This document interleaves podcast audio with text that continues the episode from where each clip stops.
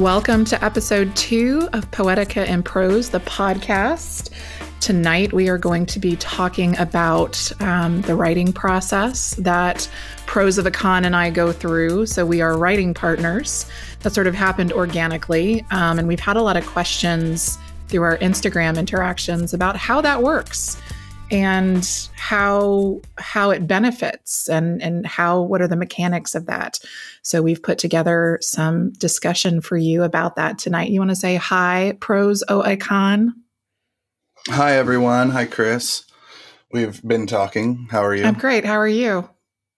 So good. Always so good. I'm so glad. I'm so glad. And hello to producer paul at import manteau. Hi producer paul Hello, how are you doing? Um, who who is Prose Oa Khan?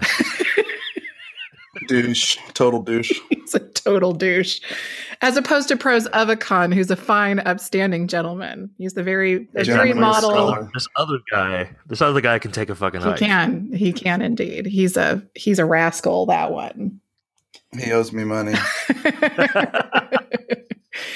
So, so a few months ago, Corey and I found each other, and we talked a little bit about that in our first episode, and sort of organically, um, it came to be that we really began to rely on each other um, during the writing process. So, I thought that we could talk a little bit about, you know, what each of our processes are, and sort of, you know, just go from there. So, Corey, what is your process? Tell me how it works for you.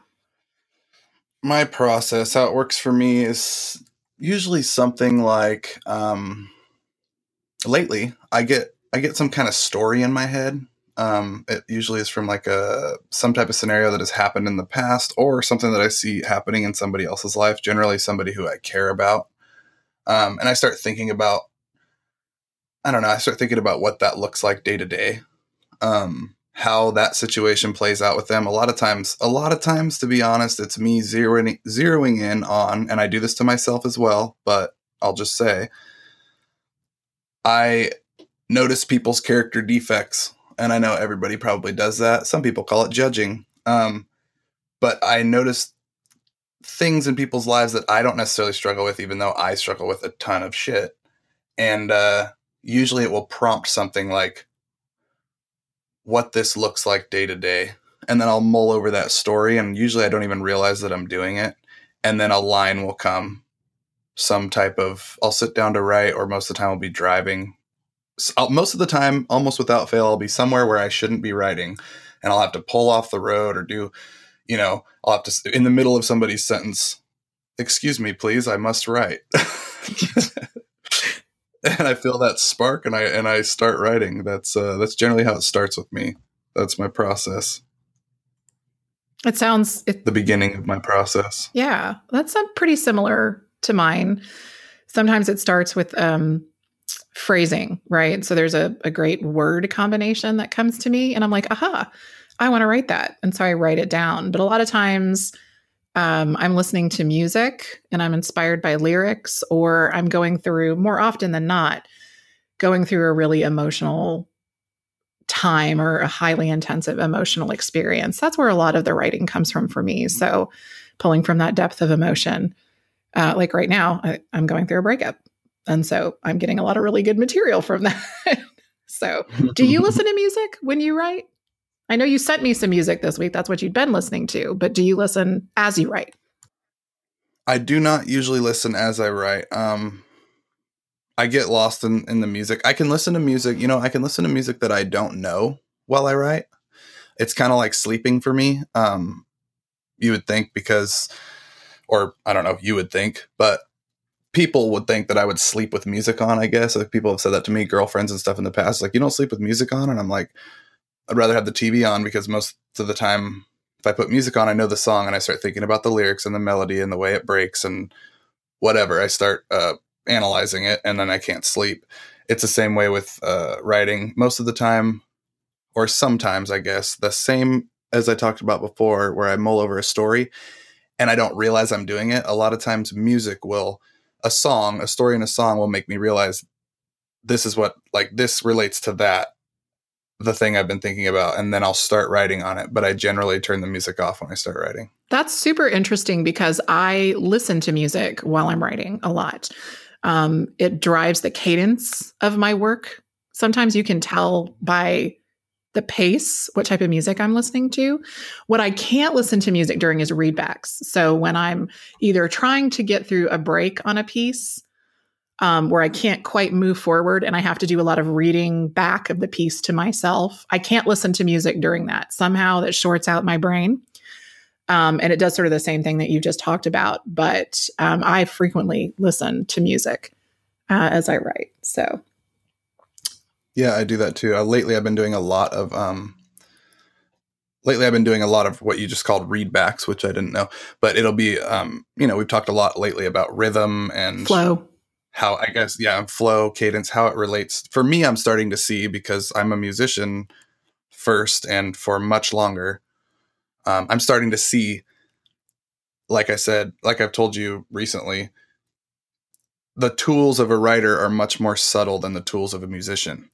The cadence, the flow, the word choice, the rhythm of the piece. It's not use this instrument that you haven't used for two minutes into a song to signify a break or to signify something's changing. It is, but it's not a brand new instrument. Generally, it's a new rhythm or something like that. And I'm starting to relate those tools a little bit, which I know well in music and don't know well in writing. You're growing up. I'm growing up. My boy is growing up. Uh, oh, you cracked me up with that. I feel like I don't really, I feel like you're being sarcastic what I really want to say is settle down, little daughter. I'm, not, I'm, not, your boy. You're such a weirdo. I'm not your boy. You're my, you're my girl, uh, though. Uh, yeah. Okay, there, daddy o. you, you just keep it. Had a kid. All right, Tiger. Settle down. Settle down. Okay. All right. So settle down there, playa. Homie. okay, so speaking yes. of trashy places like your bedroom, Mm-hmm. Where do you write the most? Like, what's your space? Where's your nest? I think anybody who follows me on Instagram, that's pros of a con, in case you don't know.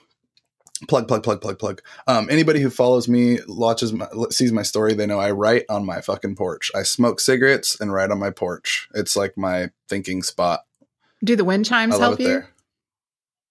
yeah, the wind chimes are immensely helpful. So for those of you who don't know, Corey, if you haven't, if you're not an Instagram person and you haven't been on one of our lives, there's like an 11 billion wind chimes on his porch. And so at any given time, that's all you can hear is the ding, ding, ding, ding. It's very soothing. It's very zen. And you, where do you write? Um, I write in my bedroom for the most part. So I'm like a 17 year old girl. I have my music playing and I have my phone out and it's like a little journal, right? And so I'm writing and and that's pretty much where yeah. it happens. It's where the magic happens. The magic, there's legs. no other magic that's happening in there right now. it's just the writing magic that's happening. Sometimes I'm on my stomach with my, you know, my little feet dangling, and you can get the idea. I love thinking of. I love think that was exactly what I was going to say. I love thinking of you like with that. my Lisa Frank Trapper Keeper with your pigtails. With my pig, you just like to think of me in pigtails. That's all. all right. So I have a question for you. I know how this works. I mean, I guess I've had questions for you before up until this point, but so mm-hmm. when we work on pieces, a lot of times, and we'll talk about like what that looks like in just a minute, but a lot of times editing happens in the moment, right? I mean, how many times have we been working on something? I'm like, hold on, hold on, hold on. And I, you know, I make edits as we go. So I know that as part of our process that happens. But when you're writing on your own, do you edit immediately or do you write the whole piece and then go back and look at it? Um, if I'm in the flow, if I'm feeling it, I do not edit. It hinders me. Um, and I've been trying a lot to, I didn't realize that until I don't know about probably a month ago. Um, I try to put the, the editor on the back burner. I, I try to go, if I have some, if I want to use a semicolon and I'm not quite sure, I go, eh, I'll ask Chris later if that can go there, if it could be something else, but who gives a shit right now? Just keep going. You're in the flow. I don't want to break that, um, you know the flow the inspiration the whatever whatever the hell you call it that feeling that i think everybody knows what i'm talking about Yeah, totally. It's the same for me. I think if you're in the vein and and it's everything is flowing, then you just excuse me, you just kind of get through it. Um I do I'm really focused about my word choice though. And so I do find especially these days that I will do a read back halfway through even if I'm in the flow and look and make sure that the word choice is where it's supposed to be. I don't really worry about line breaks. I really don't really worry, worry about punctuation. I just want to make sure that the word choice is saying what I want it to say. Yeah. I guess that's the same for me. I uh that's why I've been doing a lot of readbacks lately. I I go back through it. I'm usually about halfway through. I'll go back through it once or twice, and if it's on and it's fine, I'll move on. Um, I hear it pretty well as I do it, but sometimes there's something where it's like, eh, I could I could change this around. And I think the biggest reason why I do it right then is because I'm going to read it back again and try to stay in that flow. Right. When here's a weird question. When you do you hear your voice when you're doing a read back or do you hear like a nebulous voice or do you hear somebody's voice like when you're doing when you're you're reading your work? What do you hear? I only hear your voice, Chris. Always. As it well should be. As it should be. okay. So, all right, settle Oh, down. whatever. I hear I hear my own voice. I do, um, and more lately, which is funny because um, I never thought of it like that when I started writing. I thought, I guess I just imagined somebody reading it and oh, this is going to flow. And you are one of the people that have told me this, but multiple people have told me this. I talk like I write. Yes. My my rhythm, whatever, my cadence, the way I talk is is the way I write. And as another thing with those readbacks is another little tool that I've been using and relying on more lately is like does this sound if if anything sounds weird what what decides that it sounds weird is that it's not how I would talk so it sounds off me. Oh, okay. That is Um, new. how about you you hear your own voice Um, more and more lately, I hear people who read better than me.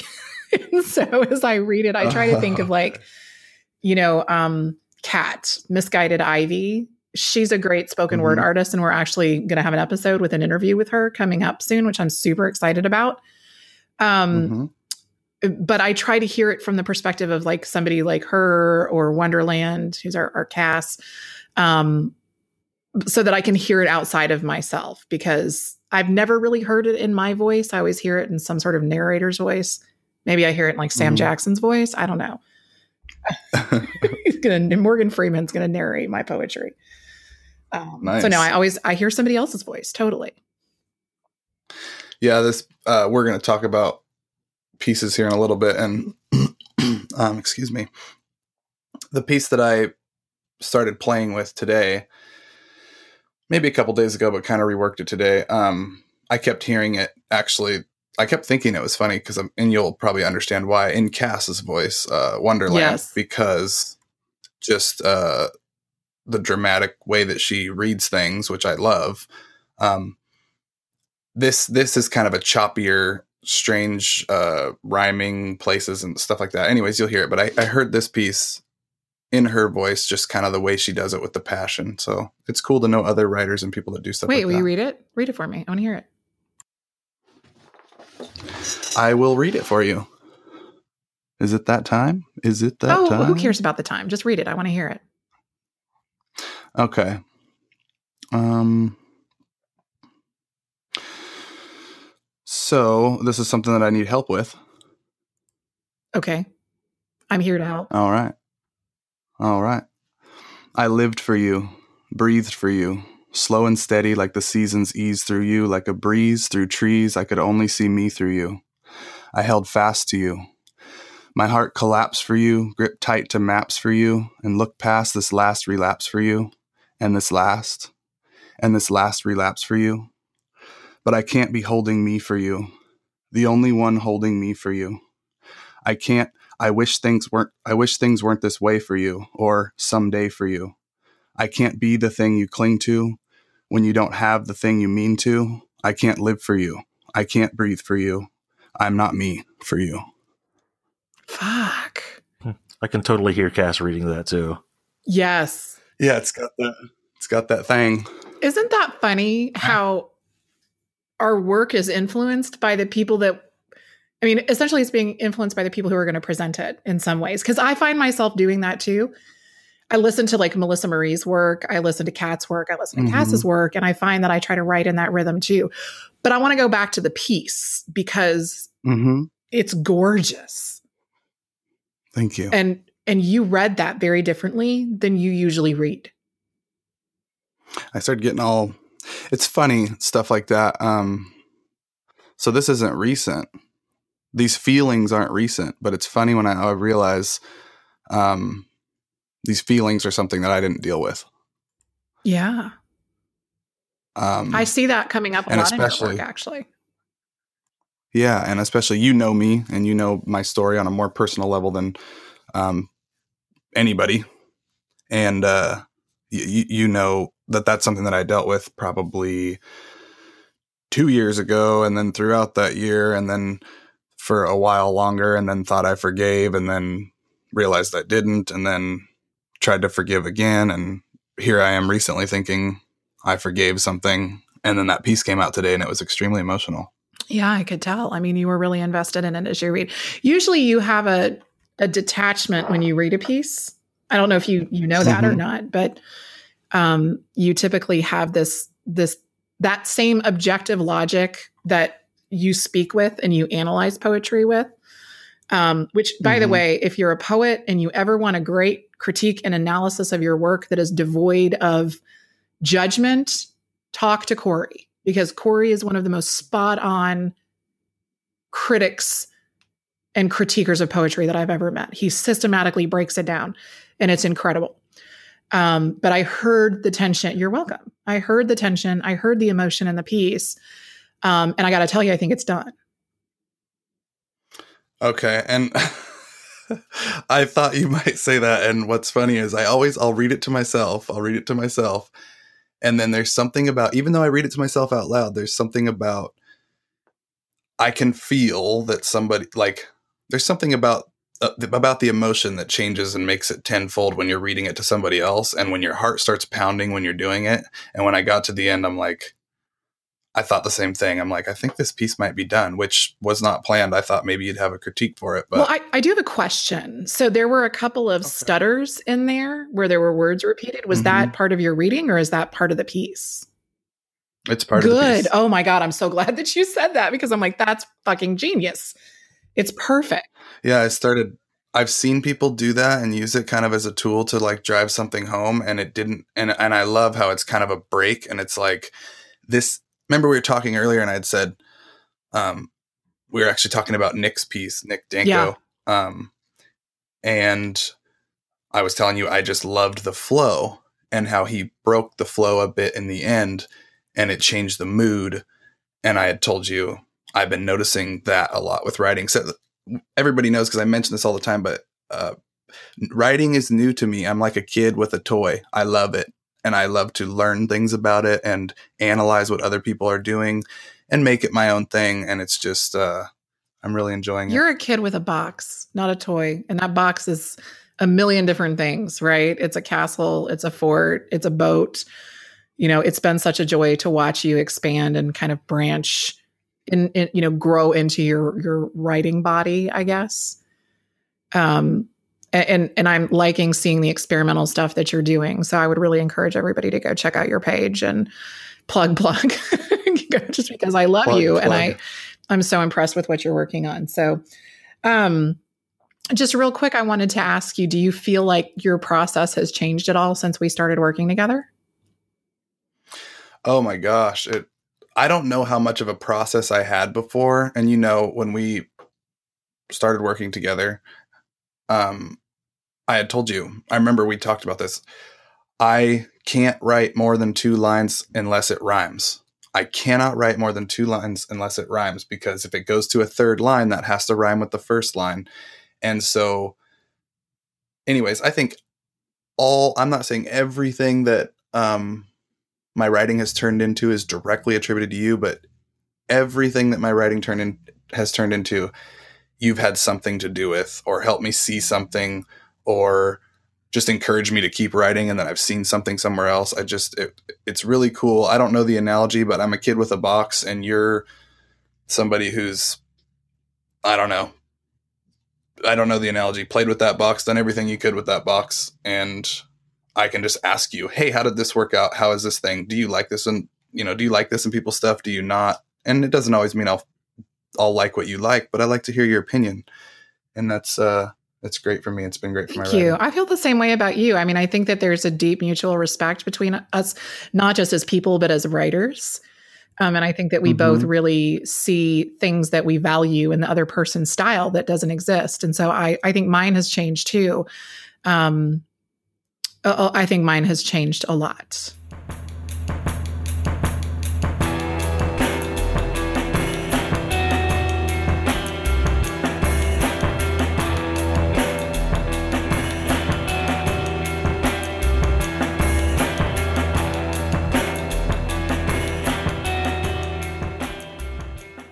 So, I guess for me, the process has changed a lot because I never shared my work with anybody before.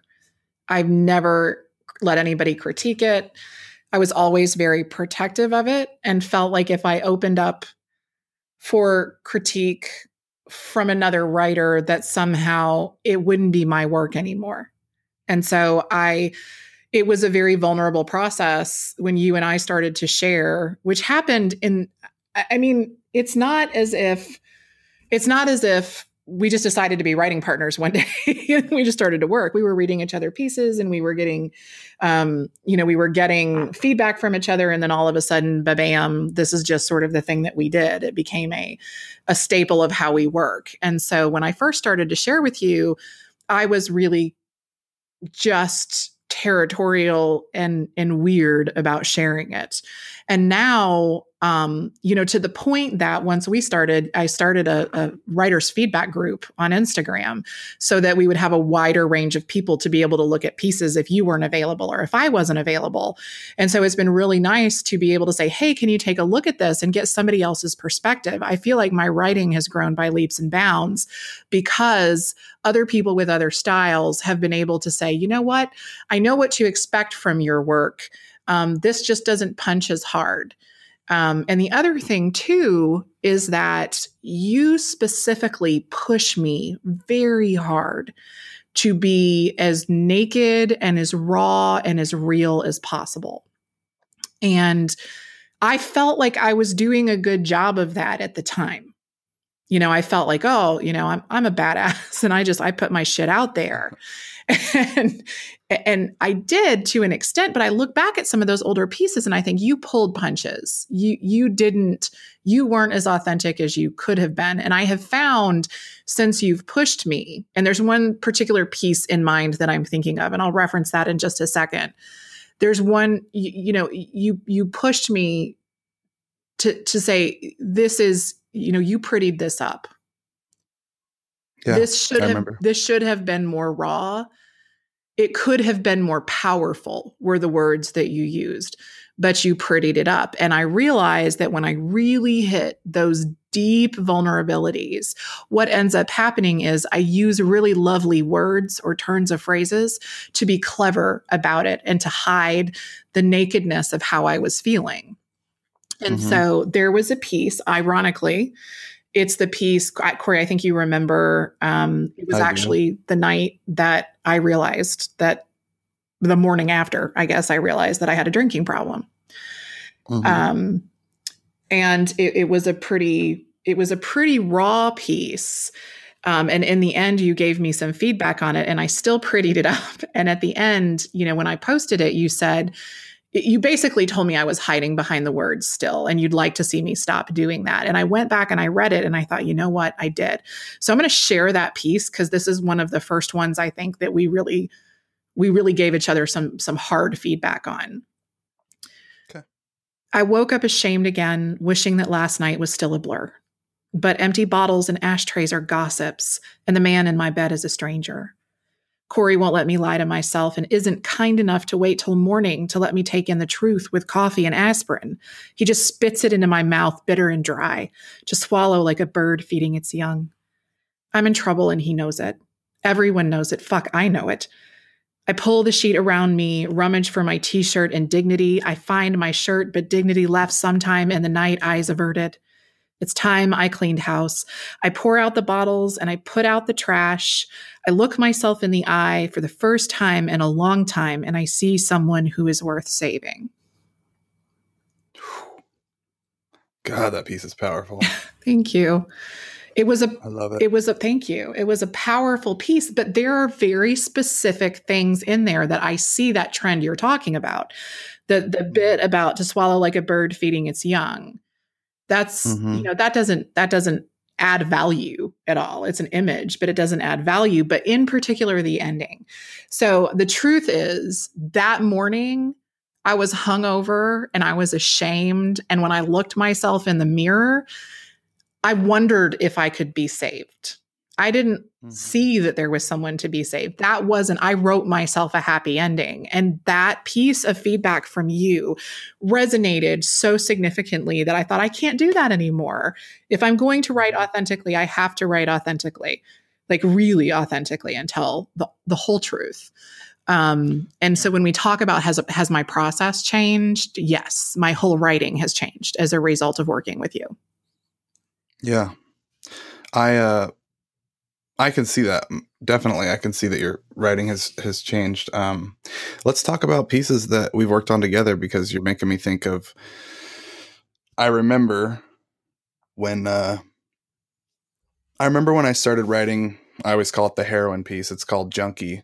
Um and I had never written anything on Instagram about something besides I guess love or hate or the fucked up shit in relationships or whatever. I mean, I, I don't want to say it's just about love because that's generally my stuff is not from that view the way you would think about it. Um, but I had written a piece about my heroin addiction and what it did to my family and what it did to my friends and what they all called it.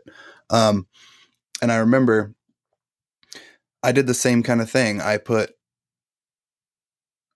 I put hope at the end of it, which I guess I said hope for somebody else, but um I wasn't I wasn't unhappy with how it ended. I actually loved the way it ended. But the thing that made me do that was which I've written about it since and I've said what I really want to say, which is all these terrible things, but I still think about getting high.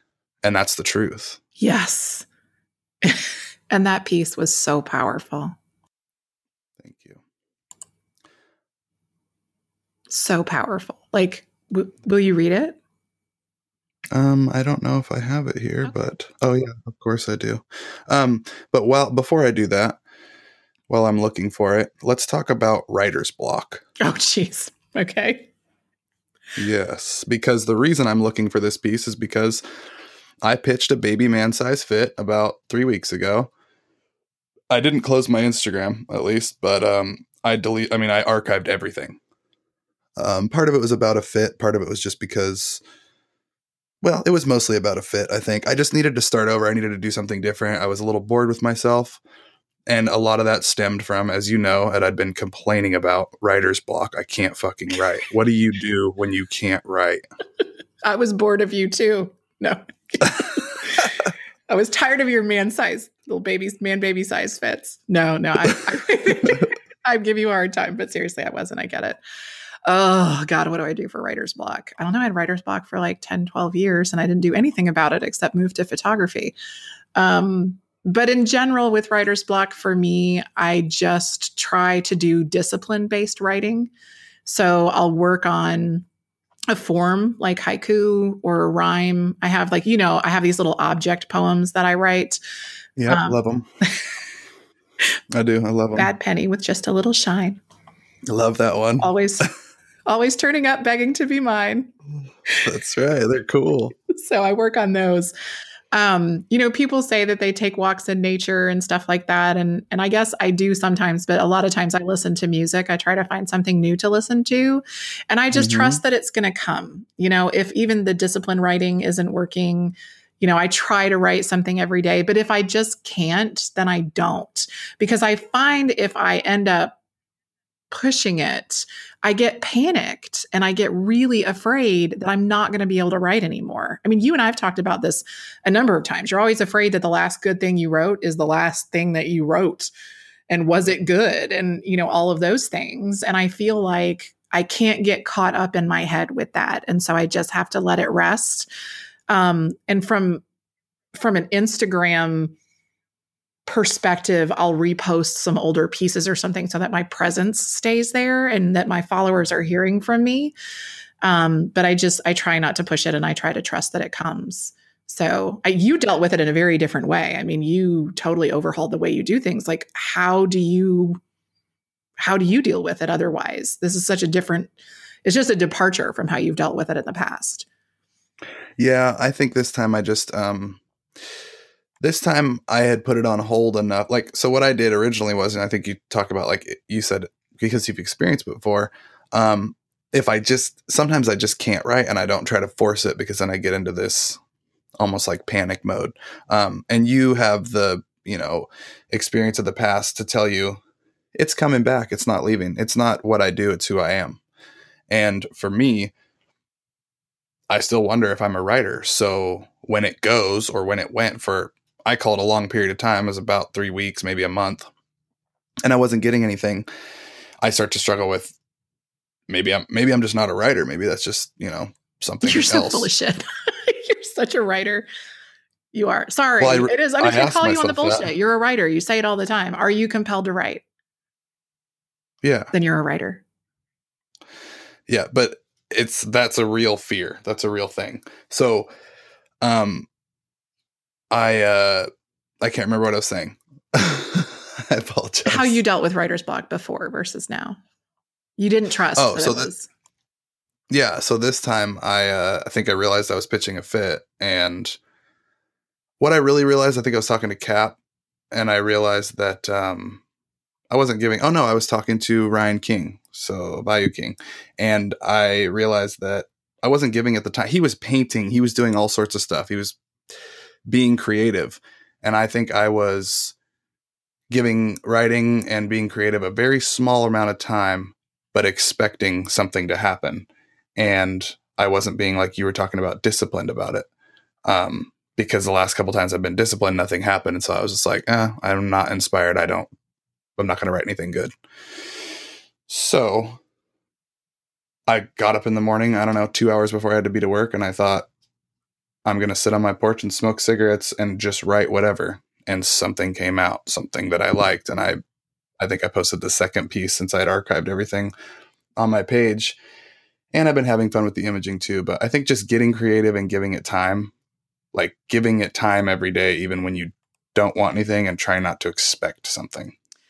I think that's super wise. I mean, I think you've hit the nail on the head right there, which is give it the time, but don't expect anything. And I think what's come out of both of us as a result of that, and I think it's it's trust. So I think some of it too, I would attribute to, and I, ho- I hope I'm not being bold when I say this, I would attribute to our relationship as partners. Yeah. Um, because you know that you have somebody, it's safer because you know you have somebody who's going to push you and call you on your bullshit. Yeah.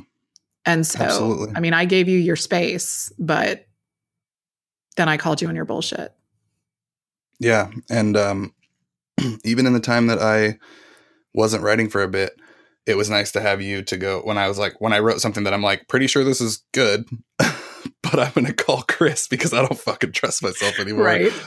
Yeah. So I called you and you were like, it's good. It's really good, you know? And so it's just helpful because I trust you. I trust when you say it's good. You've told me when it's shit. So I trust when you say it's good. I have a problem with everything is good because then I then it takes the value from when you say anything is good. Exactly. Exactly. And I know, I mean, it can be tough. Um, and we should talk about that. Like, I really want you to read the heroin piece. Um, but I want to talk about that. Like, it. do we get sensitive about, yes, absolutely. about critique? But read, I want to hear the heroin piece, please. Okay, so this is the piece we were talking about earlier. My friends called it He Just Disappeared. My band called it He Had So Much Potential. My dad called it Why Is He Losing So Much Weight? My sister called it Mom, Please Do Something. And my mother called it What Can I Do? My wife, she was so sweet, she called it We'll get through this. Let me help you. And I called it, Fuck you. I don't need help. I've got this under control. But when my daughter called it, What's wrong with my daddy? My wife had called it Daddy's sick one too many times, and she finally just called it. I'm not sure what to call what happened next, but the phrase downward spiral comes to mind. And I remembered when I used to call it, I've got this under control. It's just Vicodin. It's just a little fun. Then it was just Percocet, oxycodone, Oxycontin, methadone, morphine, fentanyl, and eventually I called it something I thought I never would heroin. The cop called it Mr. Young, step out of the vehicle. My lawyer called it, You'll be lucky if you get a plea. The judge called it, In the case of the state of Oregon versus Corey Young, I find the defendant guilty. The words convicted felon are a life sentence in this country, and at that point I called it, I had so much potential. How in the fuck did I get here? Doctors call it addiction, and at church they call it sin. I've been clean two years now, and my desire is that after reading this, you may be able to call it hope for someone you love, where you never could before but maybe you'll just call it disgusting junkie. And who could blame you? Before all this, I used to call it that too. I could hear it in your voice again. Is your heart pounding? Yes, that's hard to read. it's hard to read. I haven't read that in a long time. I know, but it's such a powerful piece. And I mean, it should. It should move you because it moves everyone else. It moved me. It did move you. How far did it move yeah. you? Are you okay? You gonna be all right? You gonna cry yeah. a little bit? No, stop that. Don't cry. You just want me to cry. You, old, you cry all the time, you big old baby.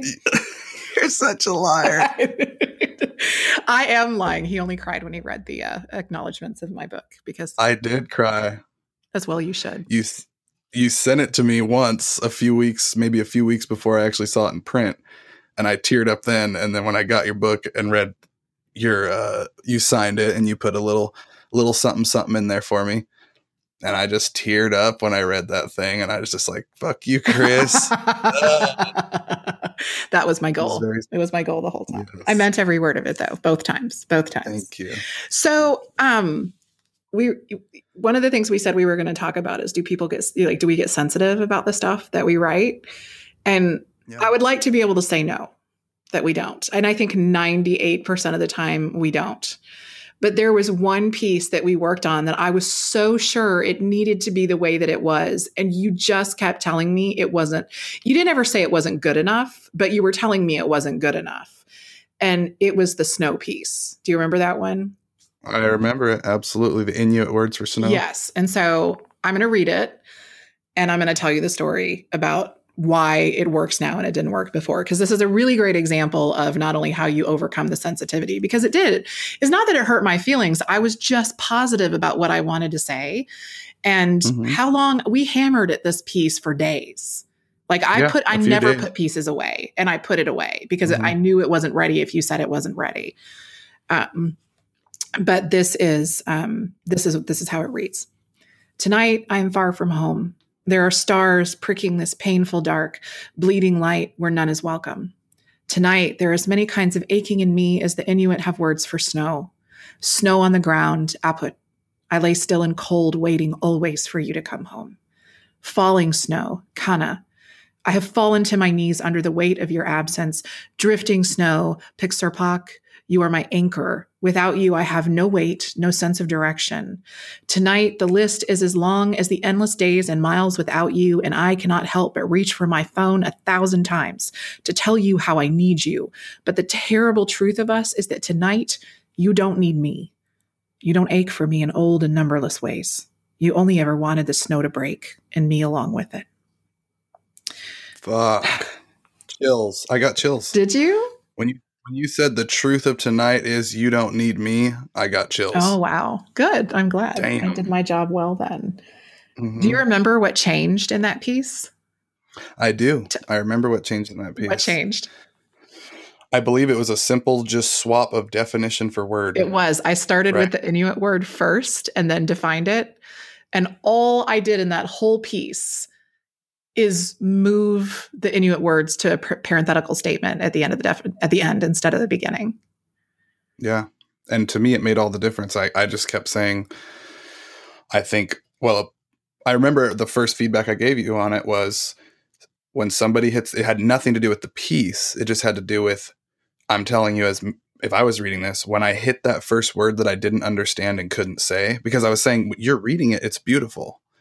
But when I hit that first word before the definition and I can't say it and I don't know what the fuck it means, uh, it just puts a break in, in the emotion, the flow of it. And, and you were absolutely right about that. And I'm so great. I mean, that's why this process works, people. That's why it works, is because you know, that was a good piece. It was solid on its own, but it became something much stronger and much better just by having, you know, the virtue of having somebody else look at it and talk to it. And specifically in my case, Corey. I mean, I would strongly recommend if you find a writing partner, you're you're going to know. It's going to feel right. And I think everybody should because it's a mirror that you hold up to yourself. Um, and everybody needs the ego check. I mean, as writers, we are um, a little narcissistic just by nature. a little. a little, just a little bit by nature. And so we, you know, even though we all question our talent at times, you know, we think that we know what's best about our writing. And sometimes we don't because we're too close to it. And to open yourself up to someone who has the ability and, and you have the trust with to say, it's not done there's nothing judgmental or, or value based about that. That those are the words that pass Corey and I's mouths the most. It's done or it's not done. Or it has good mm-hmm. bones. Mm-hmm. That's usually code for mm, it could be more powerful. That's right. That's right. So yeah. I will just say if you if you have somebody that I will say this wasn't, and we've I think we've kind of hammered on this, but I just want to say it wasn't as structured as it sounds. I'm not sure how easy it is to find somebody that you trust, their feedback and all that. What I would generally start with is probably just somebody that you admire their work or like their work and um, have a natural have a natural friendship with. Just uh, you know, nurture that and then see what what that turns into. Because if you start out with something like you're probably not going to be able to pinpoint who the person is. You need there's a lot of things that have to fall into place, but you should start talking about your work with other writers. I wouldn't start talking about other people's work, but st- at the beginning, but start talking about reach out to somebody and see if they're willing to, you know, just take a look at something for you. That's probably a great place to start. And I would just I would just add to that. I would encourage that you find someone whose work intimidates you. Somebody that you think you can learn from and you can grow from. Um, I think that that's an important piece to this. Um, now, you can certainly find someone that you you you know have that friendship and that kinship with, but for sure, um, if there's somebody that you can learn from, I have found the poets on Instagram to be eminently generous with their time and their critique. Um, nobody quite like you and I. I mean, I don't. I don't. We have something. So I think. I think we have something pretty special, um, and I think other people recognize that. But I think it's attainable for other people as well. I agree.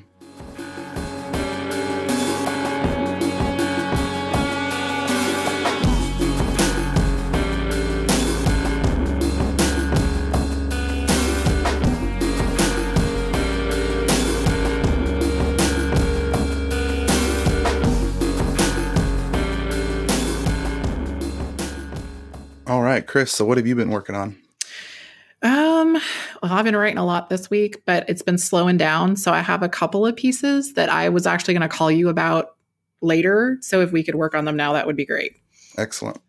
Okay, one of them is new and one of them is old. So, the first one I'm not done with, and I just kind of want to know if it's something, if it's going in the right direction. Um, it doesn't have a title yet. So it reads Far away from here is a woman with a heart made for loving. She calls her mother every day and kisses her daughter on the head each night at bedtime. She walks her dog and gets the mail and lives the way responsible people do. Here in this house, there is a woman lost in a maze of hurt and love, so entwined together that there appears no way out. She wears your shirt to bed and won't change the sheets. She doesn't shower or cook and she takes no phone calls. She's gone gray and her eyes have faded and she doesn't know why. Damn. Yeah, it's something. You think so? Yeah. I don't so know where it's going. I, like. I don't know where it's going either, but there's a ton of stuff I like and I like the the honesty in it. I like how you approach it like a story. Yeah. Um, yeah, describing this woman. Can you read it again? Yeah. Far away from here is a woman with a heart made for loving. She calls her mother every day and kisses her daughter on the head each night at bedtime. She walks her dog and gets the mail and lives the way responsible people do. Here in this house, there is a woman lost in a maze of hurt and love, so entwined together that there appears no way out. She wears your shirt to bed and won't change the sheets. She doesn't shower or cook and she takes no phone calls. She's gone gray and her eyes have faded and she doesn't know why. I would I would love if this was somehow the woman that you're talking about who lives here if you could somehow get I don't know how this happens, but it's an idea. If you could somehow get one of them to give the other one advice or to let the reader Ooh. know that the story that the woman in your story, the second woman would like to figure out how to get back to the place that the first woman is far away. I like that a lot. Okay. Because what I'm struggling with is this started out as another heartbroken piece. Mm-hmm. But I'm finding as I write it that these things are also signs of depression and they're issues that obviously, you know, I, I struggle with. Um, and so I'd be interested to know, like, is there a direction that you feel like does it does it lead you in one direction or another? Is it both? I I don't want to complicate it. Is the problem? this what this looks like to me is I don't struggle with depression, but you know that I'm very analytical about everything. Um and I'm also analytical or that includes myself. And so I do this what you're doing right now. I do this often. I look at who I was 2 months ago when I felt great. Yours is kind of yours this is kind of the same. I look at myself 2 months ago when things were going well when I was writing well, when my heart was in the right place, when I wasn't treating people like dog shit or being a prideful fuck up. And I go, what have I changed from those two months, you know, back in, you know, December and whatever to now? What what has changed to why I'm why am I being the man I'm being today and not the man I was two months ago? those are just ideas and things to think about but that is what i see you doing in this piece even though you're saying far away it's somebody who you were Yeah, Right. yeah. And honestly, it wasn't that far away, but that's like I as I started. It's so funny how stuff comes out. I mean, you were talking about this earlier where it's like you sometimes you sit down and you start to write something and a whole different thing comes out that you weren't expecting. yeah And it's like these are the things that I'm really struggling with right now is I don't all of those things I'm struggling with right now and they're all they're part of heartbreak and they're part of depression and I can't untangle them. And so I love the idea of going back and having the one woman give advice to the other.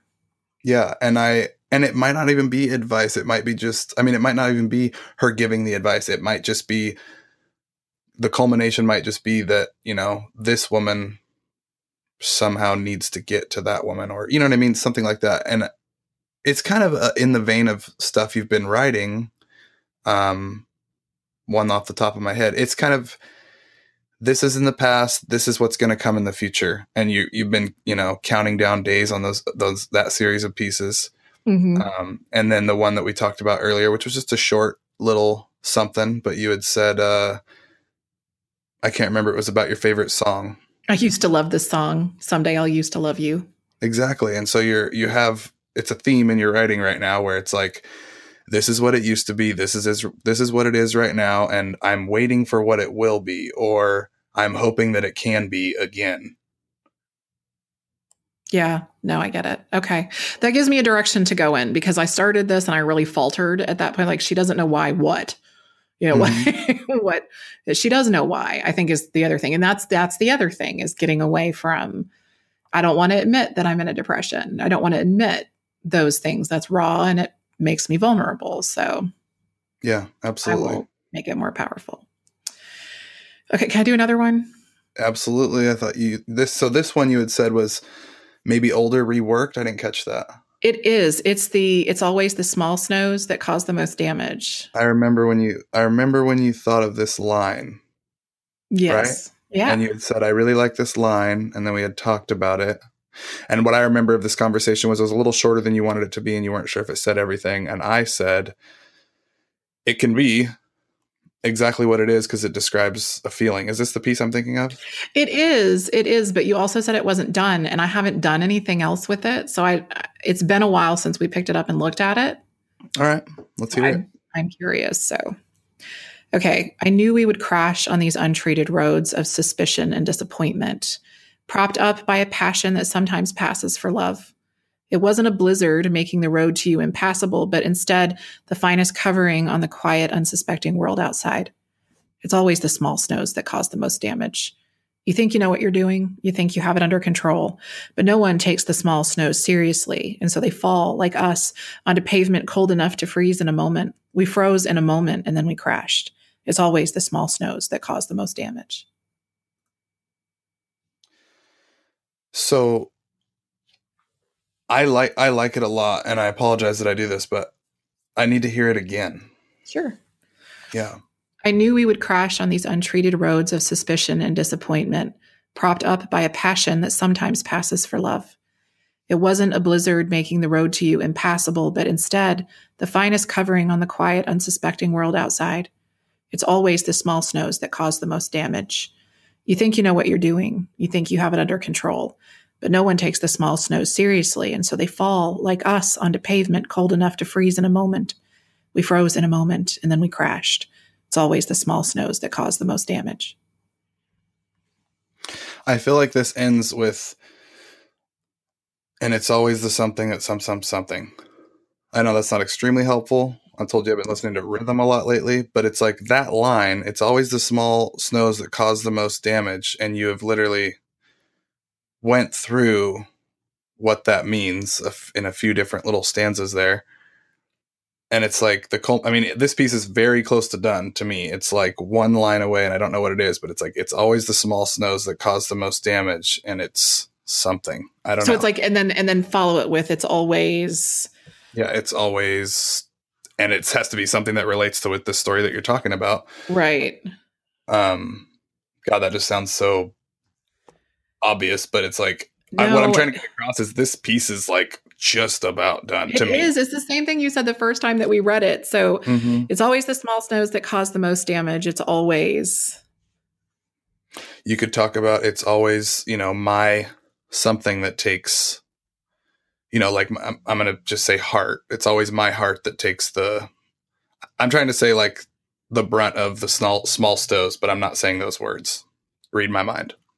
Like it's I'm always the small cells that the most damage. It's always my heart or my whatever that something with the small snow, you know. It's always the little things stands out to me. So it's always the small snows that cause the most damage. It's always the little things that come crashing down or leave me this way or they do it's always the little things that leave us like this, this way. It's always the small snow. It's always the small snows that cause the most damage. It's all. See, this is one of those times for me. I apologize. We've got a little bit of uh, the dog barking. She'll hush up in just a minute. I'll just keep talking about this. So, it's always the small snows that cause the most damage. This is one of those scenarios where Chris would tell me um, a certain thing, I think, and I would say something different, which she'll point out sometimes when I use the same word, which I realize what she's saying. But in this scenario, I'd probably say something like it's it's always the small snows that call, cause the most damage. It's always the small snows. I might even say it's like the small snows that lead me back here, or something like that. So I I'm so sorry about that. I have I have a corgi and she thinks she's like a freaking bulldog. Um it's always the small snows that cause damage. It's always the little things that leave us cold. Oh, yes. That is so good. yes. Okay, should I read it one more time? Absolutely. Okay. I knew we would crash on these untreated roads of suspicion and disappointment, propped up by a passion that sometimes passes for love. It wasn't a blizzard making the road to you impassable, but instead the finest covering on the quiet, unsuspecting world outside. It's always the small snows that cause the most damage.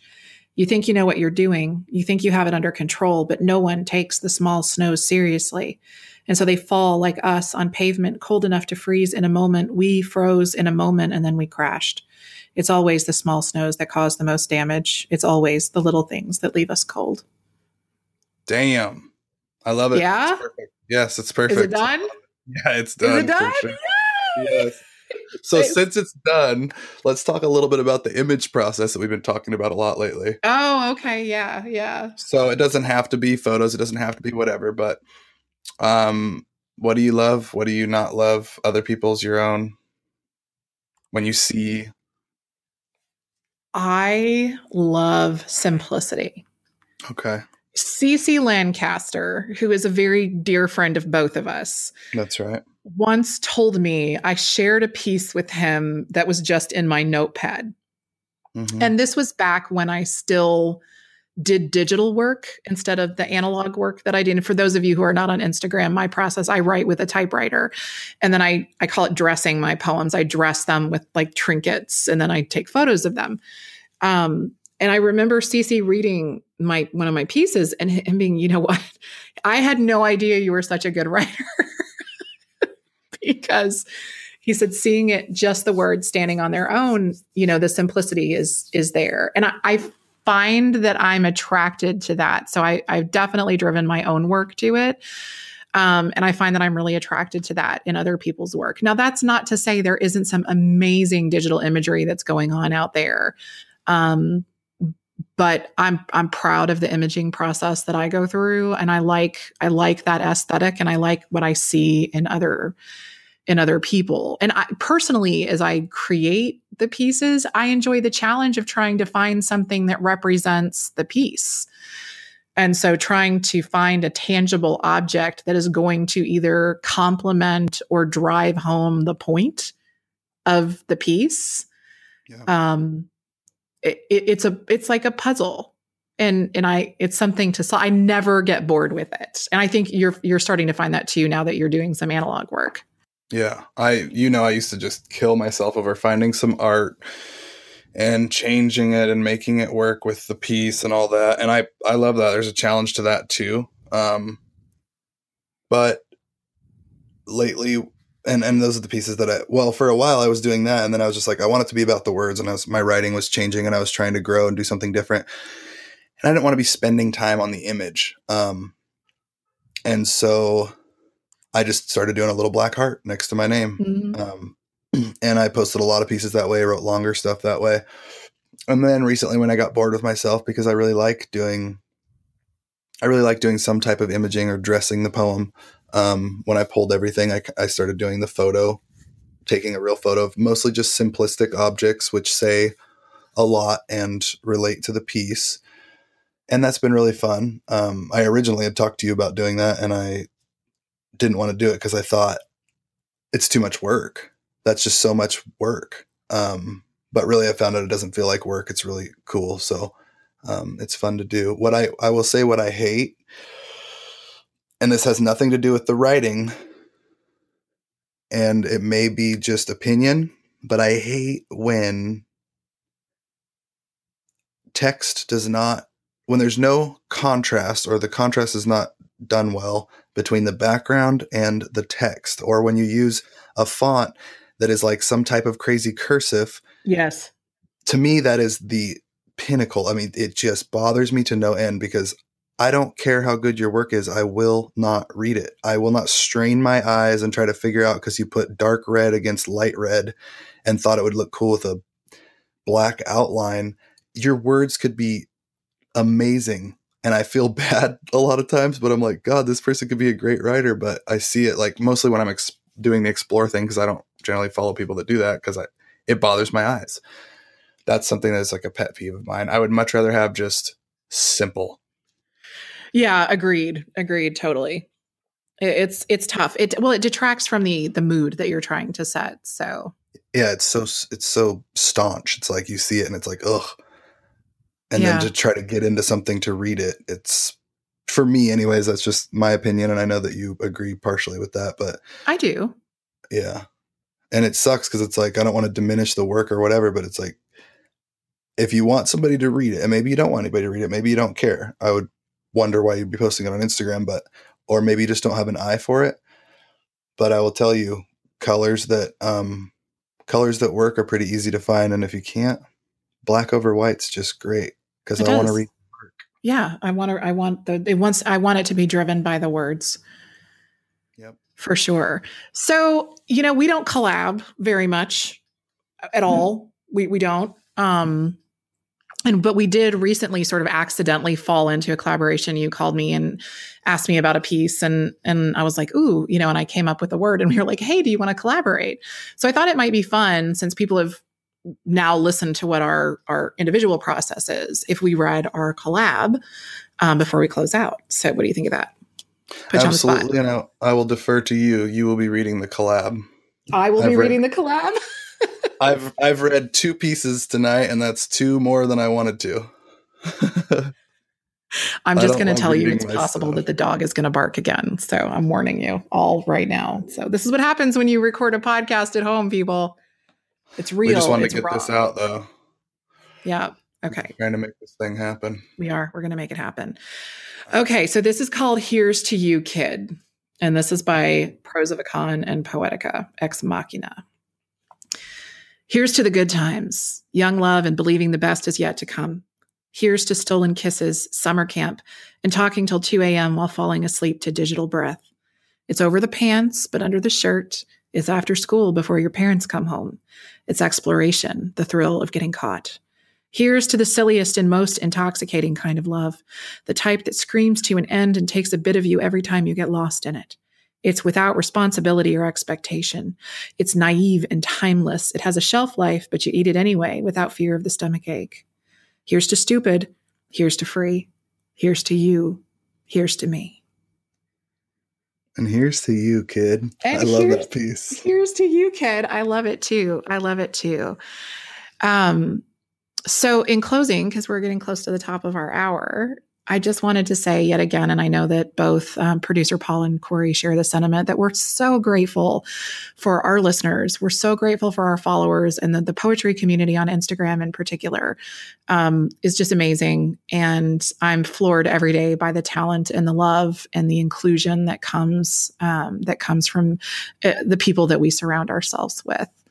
So, Corey, do you have anything you want to say in the end?